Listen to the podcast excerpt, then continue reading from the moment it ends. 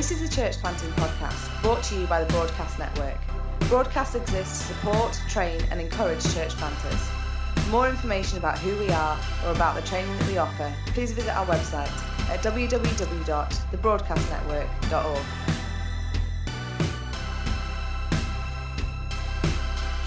Hello, everyone. Welcome back to the Broadcast Podcast. My name's Tom, and I've got with me Beth today. We're both part of the broadcast team, and we're back bringing you some recordings from the Renewal for Revival conference, which we did last month. Um, today, I'm going to bring you the evening session, which was Rachel Gardner teaching again. We had her last time uh, on the pod as well. This is a very different kind of session, uh, more like a, a preach than a, a, lecture about culture. Uh, really powerful stuff. Um, before we get into that, though, we took a break from the podcast last week because um, you, Beth, were working on a, a, another project that we've got coming up. Do you want to just um, share a little bit about what you've been up to and what will be available for people? Yeah, so if you've been following the broadcast network closely, you've been seeing that We've been uploading a back catalogue of Dave Devenish's ministry over the years, and we've been working on a course called The Kingdom of God for the last few months. And um, yeah, we're really exciting. We've got a release date for that now, which is the 27th of July. I was down in Bedford last week filming with him, and yeah, it's going to be an amazing course, kind of introducing the Kingdom of God, talking about how, you know, we build up leaders and just um, the practicalities of working out the kingdom on earth as well. So yeah, I'm really excited for it to be available next week. Oh, two weeks, sorry, on the 27th of July. Um, yeah, it's gonna be amazing. Oh, that sounds great. I'm really looking forward to that. What what would people need to do if they wanted to to see that and access that material?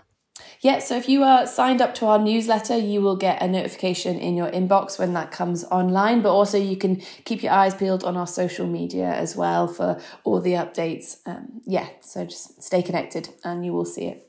Great, thanks, Beth. So, we're going to bring you this talk from Rachel. Uh, I found it a really powerful, challenging mm. talk. Um, uh, I don't know about you, Beth, whether there was anything that stood out and struck you about this one. Yeah, definitely. I think um, there was a, there's a brilliant analogy halfway through where well I say analogy but it's actually it actually happened. So it's an analogy where Rachel basically describes um, pulling out the weeds outside their church offices. And she's um, she's kind of getting down a day pulling out these weeds by hand and um, just talking about how in, in jesus' name she was rebuking these weeds and uh, and say you know in the risen christ be gone.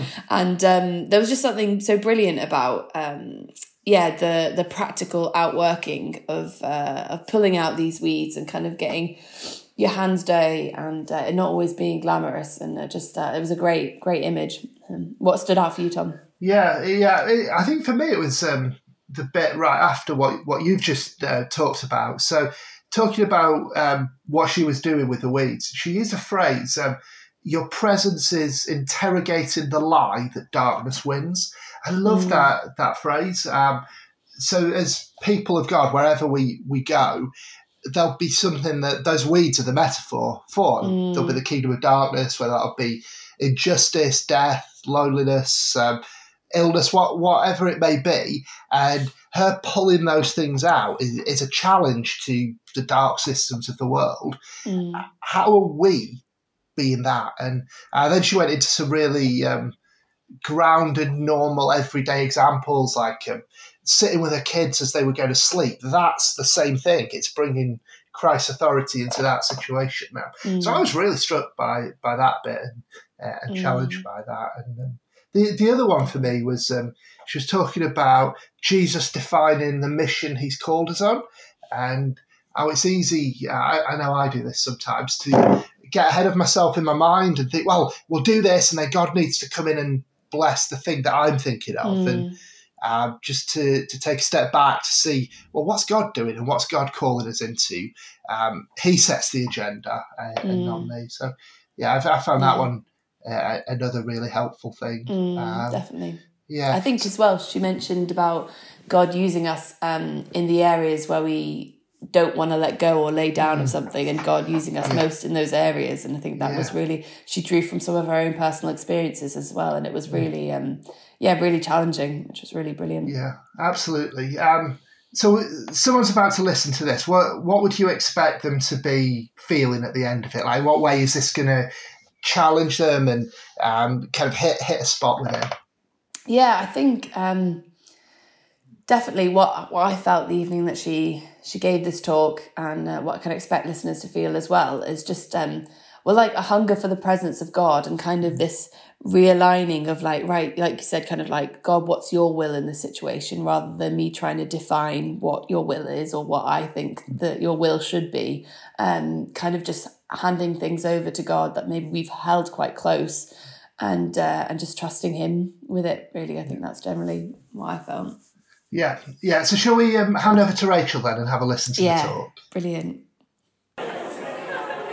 Fantastic.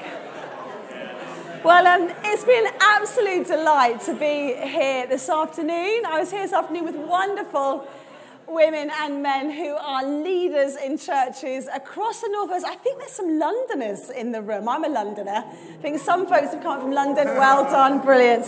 Um, but I think we've been welcomed and joined tonight by people that have proper jobs. So stick your hand up if you were working during the day and couldn't come until tonight. There we go. Wonderful. Fantastic. So you are so welcome, and we love being alongside you. Uh, and, I, and really, what I want for tonight is that the talk that I bring equips us whether we are in formal leadership in the church, whether God's placed us in a different front line. We're all at the fighting edge of the battle area. And the place that God has called you to is unique and fabulous, and He knows who He has in you, and He knows why He's placed you there. So don't for a moment, if you're sat here tonight thinking, I've snuck in to a conference that's really for other people and I've snuck in the side door, actually, is this a bit, this is, there we go. Um, I can change mics if it gets too much, if you want me to change, I can. Should we do that now? Let's do that now. Sorry. I've got, I've got wires coming out of my wires. There we go. Should we do that? Thank you so much. There we go. So, um, yeah, so don't think this is for somebody other than you. This is for you. So just say that to your heart. Just say that to your mind. This is for you. Well, how comfortable are you feeling right now? Are you sitting comfortably? Do you like, do you like being comfortable? I mean, we're in, we're in a culture that makes quite an art form out of being comfortable. Poor Tom is not comfortable because at any minute I might end up on his lap. I'm like so close, I'll be stroking your head in a minute. How comfortable are you feeling? Imagine you had the opportunity to get into a flotation tank or some kind of machine where your experience of reality inside that flotation tank would be only what you want it to be. You would be the curator of whatever you would like to be experiencing. Keep it clean, people, we're in church. But imagine that you could project, like, what is your sense of the best life? And imagine you could actually erase from your memory your existence outside of the flotation tank. All you would know would be this kind of simulated reality that is your projected idea of the best life. Would you want it? Well, for years, social scientists have said that the key driving force in humanity is pleasure. If it feels good, if it makes us feel good, we will always prioritize that over anything else. And in 1974, Robert Nozick came up with a way of testing this hypothesis. So in 1974, he created the thought experiment that I've just done to you, and he asked loads of people, would you opt for the machine simulated reality, or would you choose, in all its complexity, the ups and the downs of the life that you live that you have very little control over, where you're influenced by external forces, where you can't manage everything, but you're getting along just about okay, what would you choose? And maybe unsurprisingly, everybody said the flotation tank sounds nice, but I will pick reality every single day. And the question is, why? Why did they do that? And why would you or I do that? With reality being so tough as it can be and so complex and so out of our control, why would we choose the ups and downs of reality over the fake? every time. And we are now operating in a world that he could never imagine with Instagram and TikTok, and I call it sometimes Nick Knock, and that's highly embarrassing. Why would we choose that? Well, I wonder if because actually, fake demands nothing of us, whereas reality demands everything.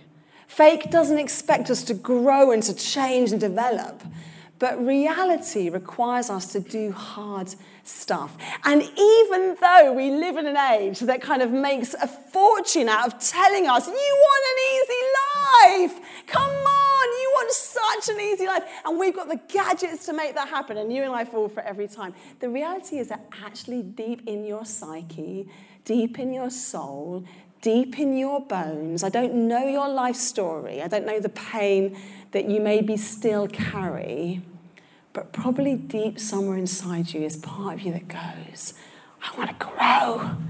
I want to do hard stuff. I don't want a life that's simple. There, I was listening to Radio 1Xtra the night because mostly I love Radio 4 and I'm a youth worker. And I just think that sometimes, sometimes I should listen to something other than the Archers. No, I hate the Archers. But um, I was listening to. Um, a great track called 100% Endurance by Yard Act. There's some Leeds, a couple of Leeds lads, and they produced um, a brilliant track in January this year. And I sometimes love to listen to how people in culture are grabbing this moment, making the most of the reality, deciding what they're going to do with how tough life is. Let me read you some lyrics from 100% Endurance by uh, Yard Boys and Yard Act. I was woken by a bang. They do it much better than this. I'm just going to give you my best spoken word. I was woken by a bang, and I could already taste the pain, the sudden fear that grips and shapes you when you face the truth. Whose sofa was this? Where were my shoes? What did we do last night? I don't remember leaving Nathan's house. Ah, yeah. How could I forget why my pants were soaking wet when we'd been pissing ourselves laughing at the news? Did you see it too? It was incredible. They played it on a loop. We couldn't believe it. Basically, they discovered that there were others just like us, other beings, other creatures, other planets with other species who had gods that they believed in. And they interviewed all of them, and every one of them, not one of them, could give any hint of a clue what they were doing here either. It's all so pointless. It's such a powerful track. If you haven't heard it, go and listen to it. And I sat there in the car listening to Radio 1Xtra thinking, we're facing the same reality. But tonight you are here because actually the reality you've discovered in God propels you not to say it's all pointless, there's nothing here, but it propels you towards hope. It propels you towards purpose. It propels you towards action. It propels you to want to pay a large cost and to follow one who has given it all. C.S. Lewis says human history is the long and terrible story of people trying to find something other than God that will make them happy. I think whatever role you play in life, whatever your job, whatever you're studying, wherever you spend your nine to five, whatever your life looks like, this current cultural moment that you and I are in, this reality, demands a lot from us. Without getting too heavy, I think we're in quite a dark time in human history. I think the centre cannot hold mere anarchy is unleashed upon the world. I think we're seeing suffering and pain and fragility on a scale that maybe, maybe human hearts have never really fully grasped before because we have internet technology. We can understand not just what's happening in our own world and our own communities, but what's happening around the world. And the world feels suddenly very, very small. But my hunch is that you're here because you desire to live a life that is propelled to action to make a difference, to pay the cost. And if I was to sum up what I think this current cultural reality is asking of us as followers of Jesus, a remnant group of faithful who want to, in a secular age, when the community around us says what you believe in God and God's good, like, what is that? I believe that what this current culture reality is asking of us is that would we would be bolder, wilder, and deeper in our faith. That we don't hold back, that we don't play safe, that we live lives that are wilder, bolder, and deeper. I don't know what you think of when you hear the word wilder.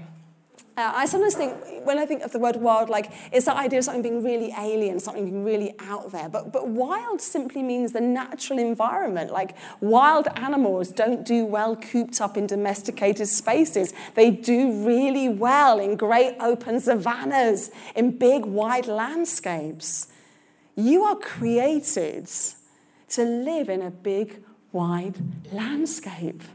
And so often we domesticate faith we make it safe. We, and also because we're intelligent, we're not stupid. We live in a secular age where we realize that being people of faith means we have to understand how to operate within a wider culture and a wider society. We can't go around demanding that we always have our own way. That's not how we live as a remnant followers of Jesus. We're always about kind of on the edge, fringe activism, movements that change whole communities.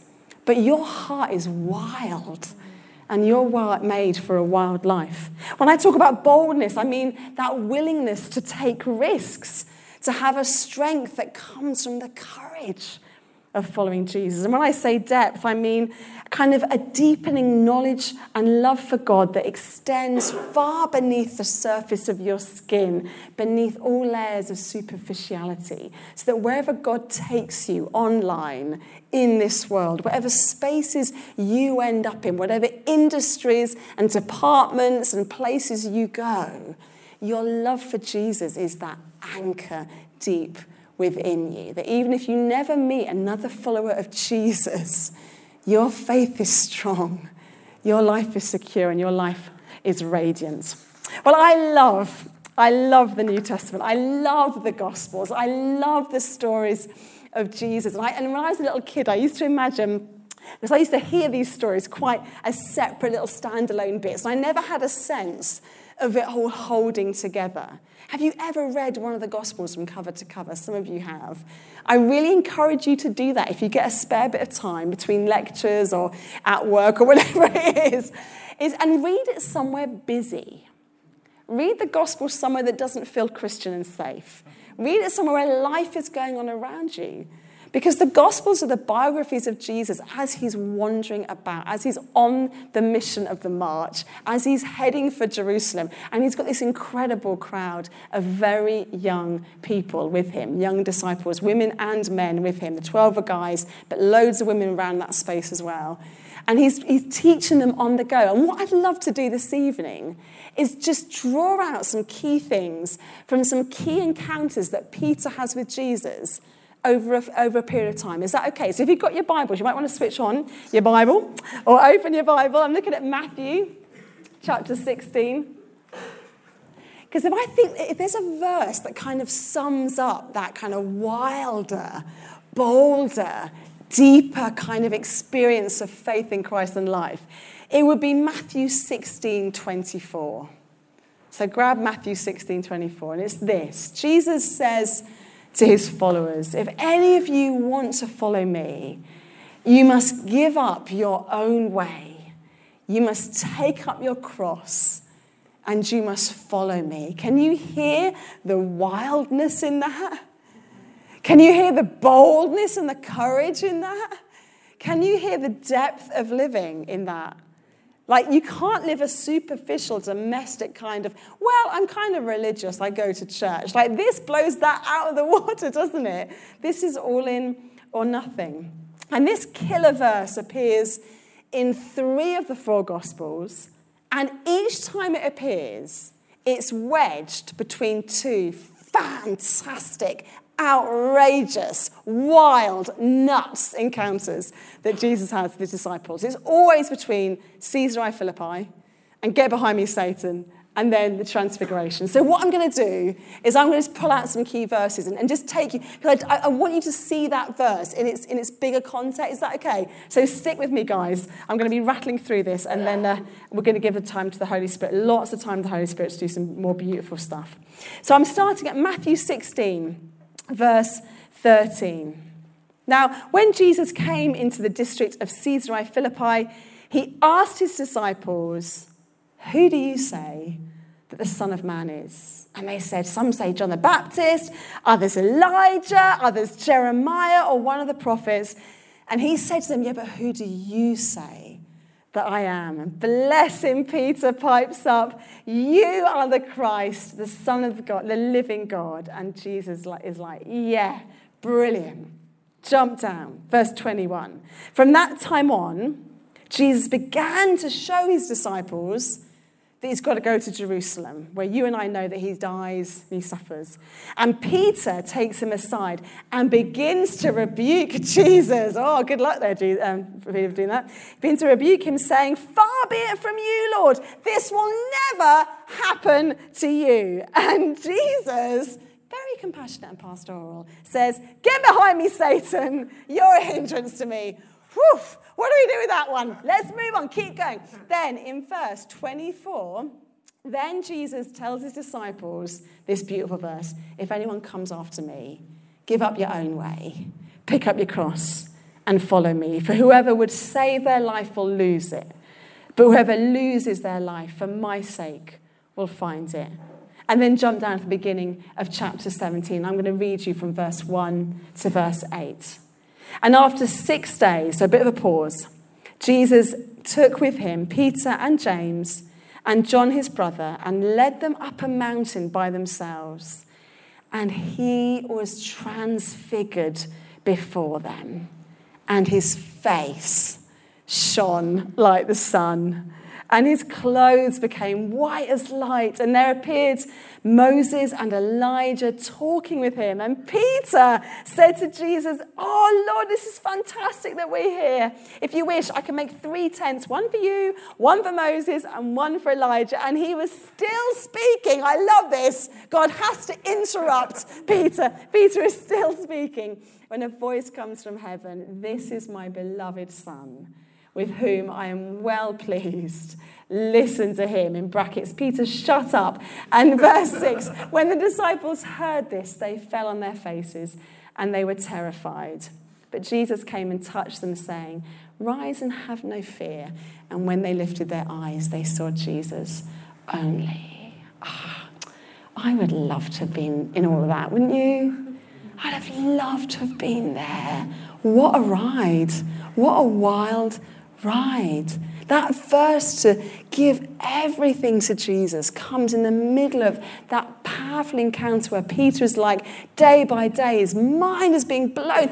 I think I get who you are, but I don't quite get who you are. I don't quite get who you are, and it's coming thick and fast, but I am yours.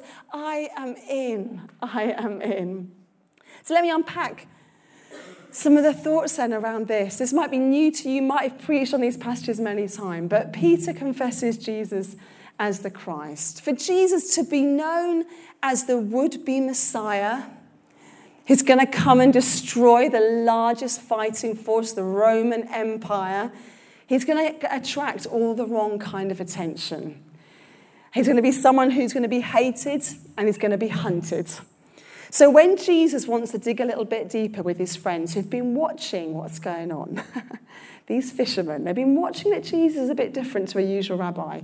When Jesus wants to ask them a bit more detail about who they say he is, he walks them the furthest they ever go from Jerusalem to Caesarea Philippi, actually outside of Roman rule. They literally go far away, where almost what they say about Jesus doesn't matter because no one's going to overhear it.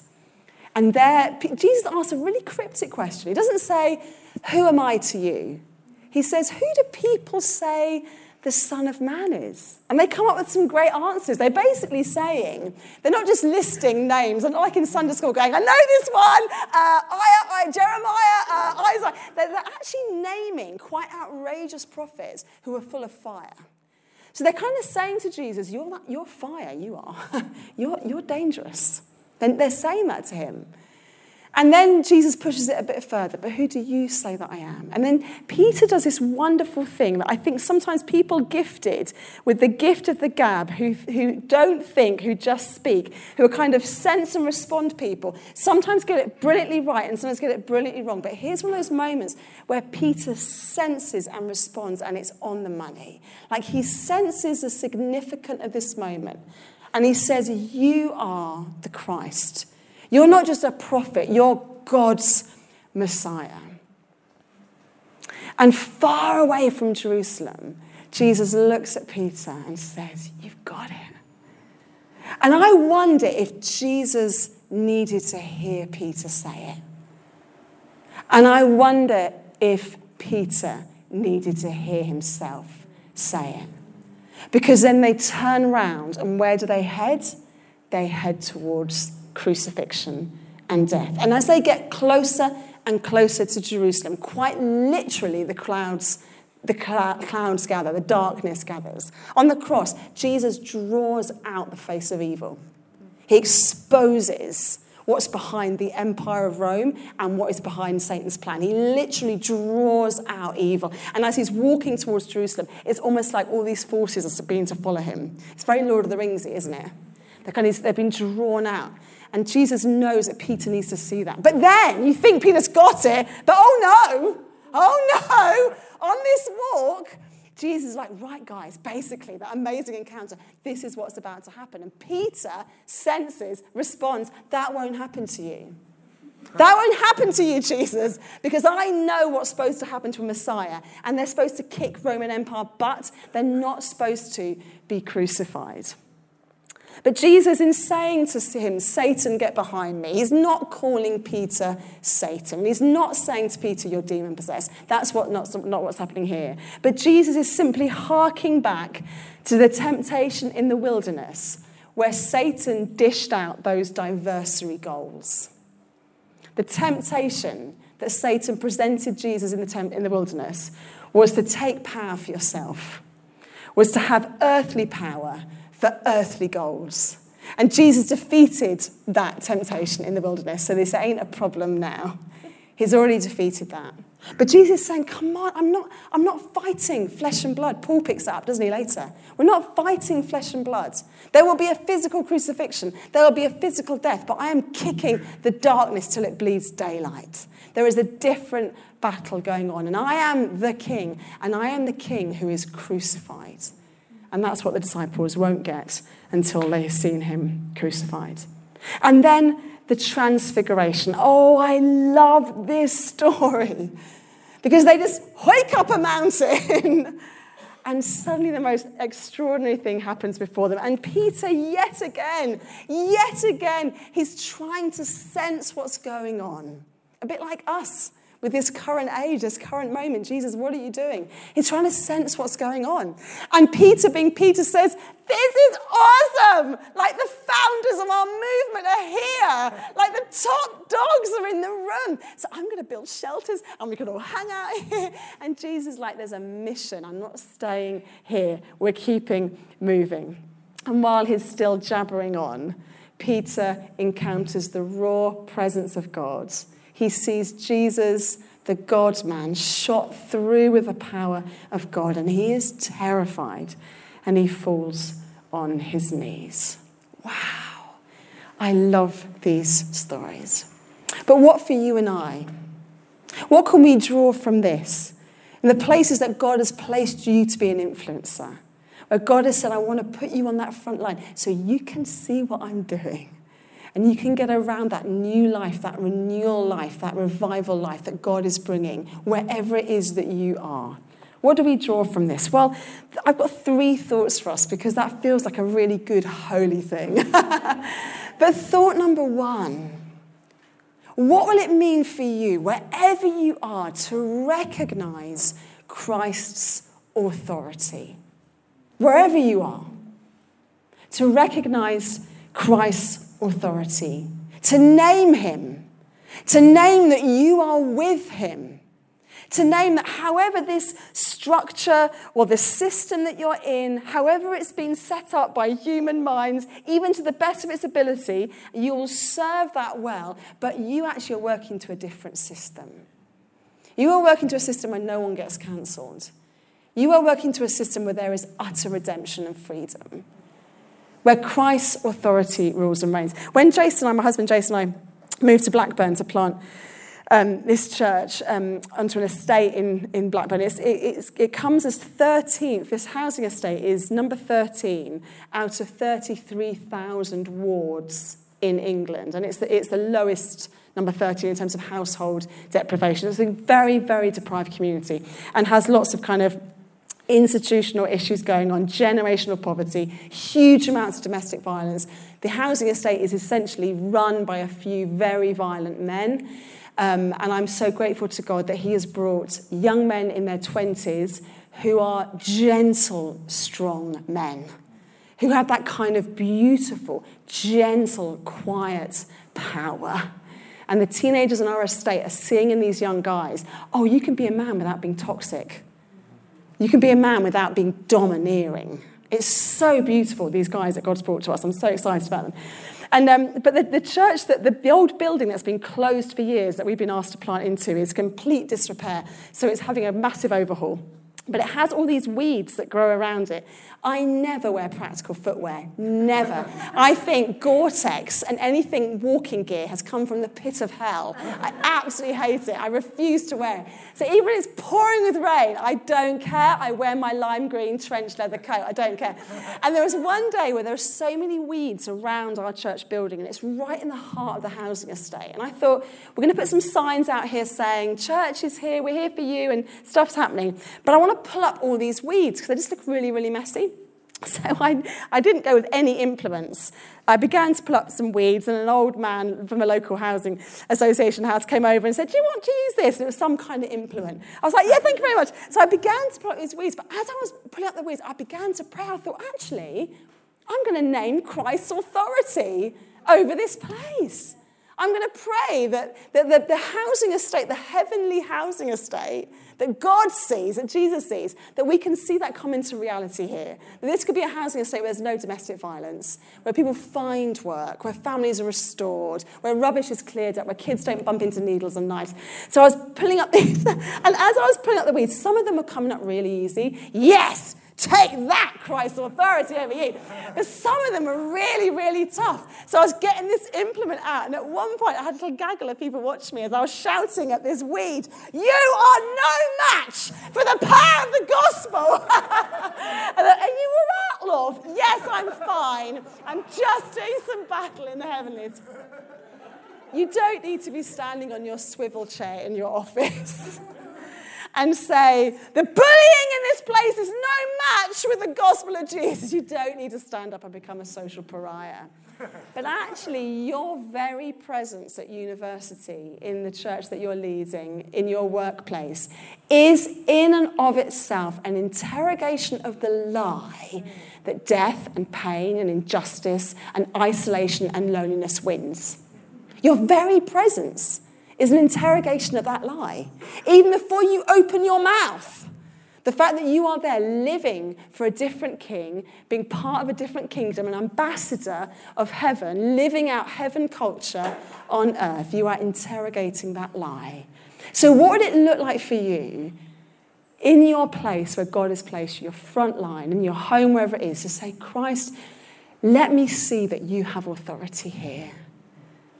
And I sometimes find, with all my extrovertism and my big stories and my fun stories that I share at the front, for me, sometimes it's at home. I've got two, we've got two children who are adopted. They are the most beautiful gift from God. They carry so much trauma and pain. And, and they also think that sleep is for complete losers. Haven't won that one yet. But, but for years, I've had to sit, me and my husband will sit with them while they fall asleep. And sometimes it's half 11, midnight at night, and a battle rages in me. Oh my goodness, Lord, this is awful. Sometimes it's in the most quiet, intimate moments, not the big stage of your life, but the private place of your life where you need to say, Christ, you have the authority here, not my stress, not my anxiety, not my panic, all those things I can bring to you, and Jesus, you don't shame me for them. But you have authority. So, both the front stage of your life and the quiet privacy of life.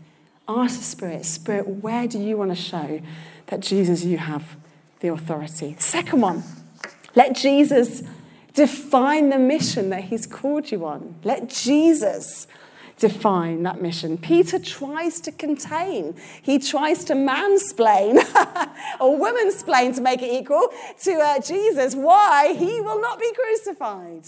He tries to define the mission. That's never good. Have you ever tried to do that? I have. God, I'll be yours, but I won't marry a northerner and I won't move north. I mean, the flip side of it is that we think that God will automatically do the stuff that we completely hate, which is not true either. But let Jesus define the mission. Jesus, what is on your heart for the people that I interact with all the time? What is on your heart? What are you already doing that I would love to have eyes to see? What do you want to do with me as you've placed me here? What, what is your dream for this space? Let Jesus define the mission. Because when we define it, what we tend to do is we say, well, probably what God wants to do is X. So I need to become a little bit more outrageous or a little bit better at this. And we begin to create these hypothetical situations. And then we say, God, will you help me in these hypothetical situations? And God's like, while you're over there creating some weird reality, I'm here doing the stuff. And I'd really like you just to come and be your shape and be your personality and bring your skills and your talents. There's a beautiful quote you said earlier, wasn't it, about realizing our smallness and letting, letting the Holy Spirit have his way. I wonder if that could be a prayer for you. Jesus, will you just whisper in my mind how you see me playing my part in your mission? And forgive me, Lord, when my my, my Christianese and my religiosity, when my desire to do this, sometimes means I jump ahead and I begin to get involved in a mission that you've not called me into. And then the third one walk in step with Jesus. So recognize Christ's authority, let Jesus define the mission that he's called you to, and walk in step with Jesus. I often wonder how did Jesus and the disciples walk? You know, when you're with people that you really love and you hang out with quite a bit, you don't tend to walk at a distance. You tend to walk bumping into each other. Have you noticed that? You kind of stumble into each other and you knock into each other. Have you, have you noticed a group of lads do that quite a lot as well? I often imagine that the way Jesus walked with his disciples was quite like that. It was quite physical. They bumped into each other quite a bit. And this notion that we have of like somehow floating above the, above the world, walking with Jesus is practical and brilliant and just real. And I think that's what Peter experienced. And I wonder, at the end of lots of these little segments, you'll see in the three Gospels, uh, whenever these stories are, are sort of retold, at the end of each little segment, Jesus says, Don't tell anyone. Or it says, And they were charged not to tell anyone, which feels like a psychological miss, really. It's like if you tell someone not to do something, they will so do it. And there's lots of brilliant theologians that have much better notions as why Jesus said that, and they are true. And I'm probably very dodgy about to say what I'm about to say. But I, but I wonder sometimes if, if one of the thoughts in Jesus' mind, I wonder, I wonder, is that he almost knows that the moment he gives them permission to go tell people about him, they'll be off. They'll be gone. They'll be so excited. The moment he says, now, go, go into all the earth Tell people about me. They'll be, they'll be there. They'll be like, all right, then, I've got my tickets. I've got my plan. I've gone. And Jesus, we're told in the Gospel of Mark, he calls disciples to him because he wants them to be with him. He wants to be with them. And I sometimes wonder whether he's just like, just stay close, guys. I'm showing you some big, but stay close. Yeah, right now, but stay close. You've just seen me glow like the sun. Yeah, pretty cool. Stay close. My face, like, yeah, my face is beautiful. Stay close. My clothes, they were very, very white. You're right. Just stay close. I know I called you Satan. I didn't really mean it like that. Stay close. Like, it's this beautiful kind of, this big stuff. Like, the more Jesus is showing them of just his majesty, and, and the more he wants them close with him. And that is for you and me too. Jesus wants you close with him. He wants to show you some big stuff. He wants to share some dreams in his heart. He wants to do some fun things with you and kick the darkness so it bleeds daylight and see lives transformed and whole communities transformed. But he wants you to stay close. And, and we have been given the Great Commission to go and to tell. But the Holy Spirit has come that we would always know the closeness of the Son and the fellowship of the Spirit and the love of the Father. I guess, in a nutshell, what I'm saying, or what I'm trying to say, in all of this, is that at the heart of our life as followers of Jesus, it always has been and it always will be, and it is really specifically for now, is that it's about our obedience and our surrender to Jesus, the two sides of the same coin. And that is the journey that Jesus is taking Peter on. It's about your obedience, Peter. It's about listening to me. It's about staying close to me. It's about letting me define the mission. It's about me calling you. And it's about surrender. It's about you letting go of what you think this should look like. It's about you letting go of the fear of what happens if it goes all horribly wrong. And you realizing that as you surrender, I am holding on to you. And what we see time and time again throughout Scripture, throughout our church history, throughout your own experience, is that obedience and surrender to Christ brings favor. Not because it's a formula, but because it's the way. It's the way of Jesus. It always has been the way of Jesus. Obedience and surrender is the way. Up on the mountain, as the disciples are flat on their face, having just seen Jesus, this man, shot through with the power of God. And as they hear the voice saying, Listen to my son, be obedient to him, they are on their faces. Now, if you've tracked this story through the three Gospels, it's, it's in Matthew, it's in Mark, and it's in John, you'll discover something really interesting in the text. Every time this story is written, it's slightly different how the writers shape it and phrase it. But there's one thing that is consistent in all three accounts, and it is that as the disciples are lying on their faces in terror and awe, Jesus goes to them and he touches their shoulders and he lifts them up. And as they lift up their face, every gospel says this. And when they lifted their eyes, they saw no one but Jesus only. That's the favor.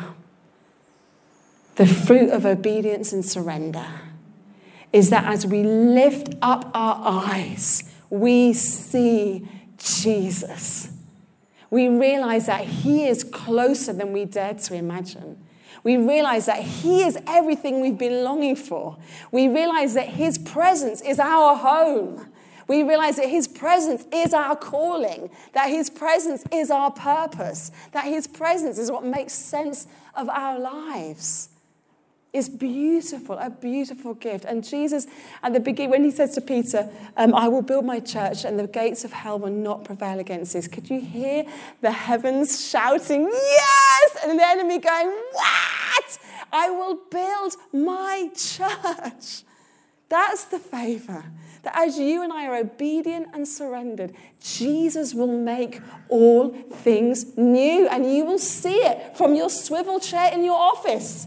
You will see it in your lecture hall. You will see it out and about as you surrender and are obedient to Jesus and you lift up your eyes and you see Him only. You will see Him building His church. You will see Him making all things new. And you'll be like, How on earth did I get the privilege of being at the fighting edge of the battle area and seeing this Jesus and being part of this with you? How on earth did I get to do that? And Jesus says, It's your crucified life. It's because you didn't count your life worth the cost, that you laid it down all for me. Being at the front edge. Years ago, i remember this story, and then we're going to give Holy Spirit some time. Years and years ago, I was working in a youth centre in North London, and it was at the height of the um, teenage pregnancy epidemic where um, young people, girls, were just looking at boys and getting pregnant. I know that's not how you get pregnant, I'm just putting it out there. But that was what was happening on our estate in North London. And there was a teenage girl who was pregnant, she was 14, and um, she'd been living in a squat, and the social care team were working brilliantly with her and said for her well being, she wants to keep this baby, and we were going to support her with that, but she needs to move home with mum. But that was a really difficult relationship. So as the youth, I was leading the youth centre, and I, and I said to mum and daughter, what do you guys need to make this possible for the next nine months, to see this little one, little life come into play? And, and the mum and daughter said to me, we don't want to talk to each other, but we'll talk to each other through you, Rachel. I was like, oh, fun nine months! Can't wait for this to begin. So, so for the first few weeks, every day they would come to the youth centre. They would save up all the stuff they wanted to say to each other. And mum would be in one room and beautiful teenage girl would be in the other room. And I would literally go in between the rooms. Right, what do you want to say to her? Okay, okay, minus expletives, I'll pass that on. And it was like, and after a few weeks, I was like, this is not working. Can we at least be in the same room? So we got in the same room. And over the nine months, bit by bit, this incredible mother and daughter relationship began to heal and restore. And by towards the end, and in fact, it was the day before little, the little boy was born. They were both sat in front of me in my office. And I'm a Christian youth worker. I name drop Jesus all the time. I have stuff around my office that says, I love Jesus. I'm constantly telling people. And at this particular juncture, the mum said to me, um, Rachel, are you a Christian? I'm like, oh, yes, but yes, I am. And she said, Would you pray for us? Oh, man. So they both put their heads down. And at the same time, my husband and I were discovering that I have infertility issues and can't have children. I was going through failed IVF treatment. I was angry with God. I was upset with God. I loved God. I was trying to surrender. I was broken. I was churning up. And I was supporting this couple and felt, God, I'm doing you such a favor because I want to be pregnant and they're not, but I'm going to do this. And in that moment, as they put their heads down, do you know, uh, very rarely have I heard God speak to me in a way that feels vaguely audible other than just my, my random thoughts. As they put their heads down to let me pray for them, I just sense the Holy Spirit say to me, See, Rachel, I make all things new. See?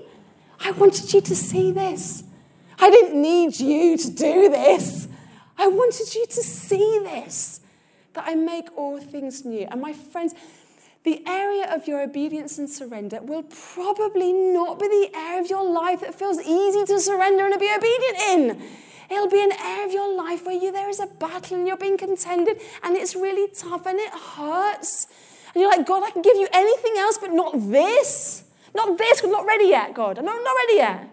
And God is kind and gentle, and He'll never force you to do anything. But sometimes you will feel, you will know, I think it's there, God, isn't it? That's where you want me to surrender. That's where you want me to be obedient. I have no idea how to do this. And God says, That's okay. We've got nine months. We can do this bit by bit, step by step, little bit by little bit. You'll watch me make all things new. I'd not undo any of that to witness what Jesus alone can do. Obedience and surrender leads to favour not because it's the formula, but because it's the way. It's the way of Jesus in loving you, and it's the way of Jesus in calling you to be part of the renewal and the revival of making all things new. Friends, if you're comfortable, let's just maybe just close our eyes. I've said a absolute cacophony of words. And in this moment, you have such a uniquely beautiful heart, soul, mind, and strength that the Father delights and He delights in you. He knows how you process stuff, He knows intimately the language that you best hear Him in, whether it's thoughts or words or song or silence. Holy Spirit, you are a gift to us. You come to us as a third person of the Trinity. You're not an it, you're a who. And we welcome you. And we thank you, Jesus, that you give us your wonderful spirit without measure. Holy Spirit, we welcome you to come and move among us and minister to us because you know us. You know us. We welcome you. We welcome you, Holy Spirit. I pray now for each one of us that there will be thought or a feeling or an idea or something that we just sense, Holy Spirit, you are putting your finger on as you walk among us. Something that feels for us, for me. Will you come do that, Holy Spirit? Just come and rest on us. Just rest on us.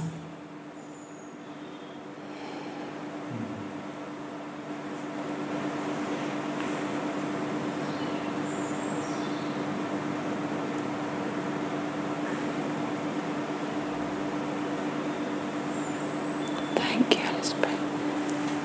I think for some of you, I think the Holy Spirit is just almost showing you the, the um, nail marks in Jesus' hands. It's, the Holy Spirit is reminding you of how, how much you are loved and what it cost the Son to love you.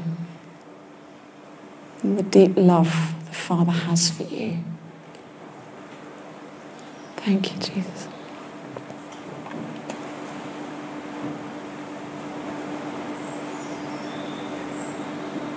I think for some of you, you are being invited to bring now to Jesus areas of your life or your ministry or your work or your just the landscape of your life that feels complicated to bring to Jesus. That feels difficult to just know how you would surrender.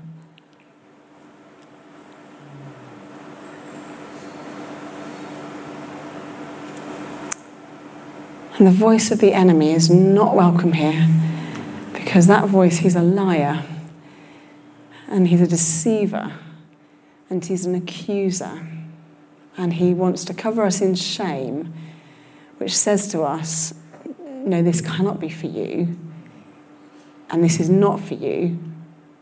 So that voice is banished.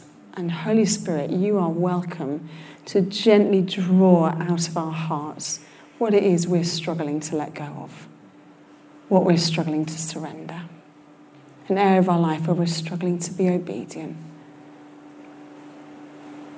So come, Holy Spirit, just help us with this, please. Because we need you. This is a work of the Spirit. Thank you, Spirit. Thank you, Spirit. Come, Holy Spirit.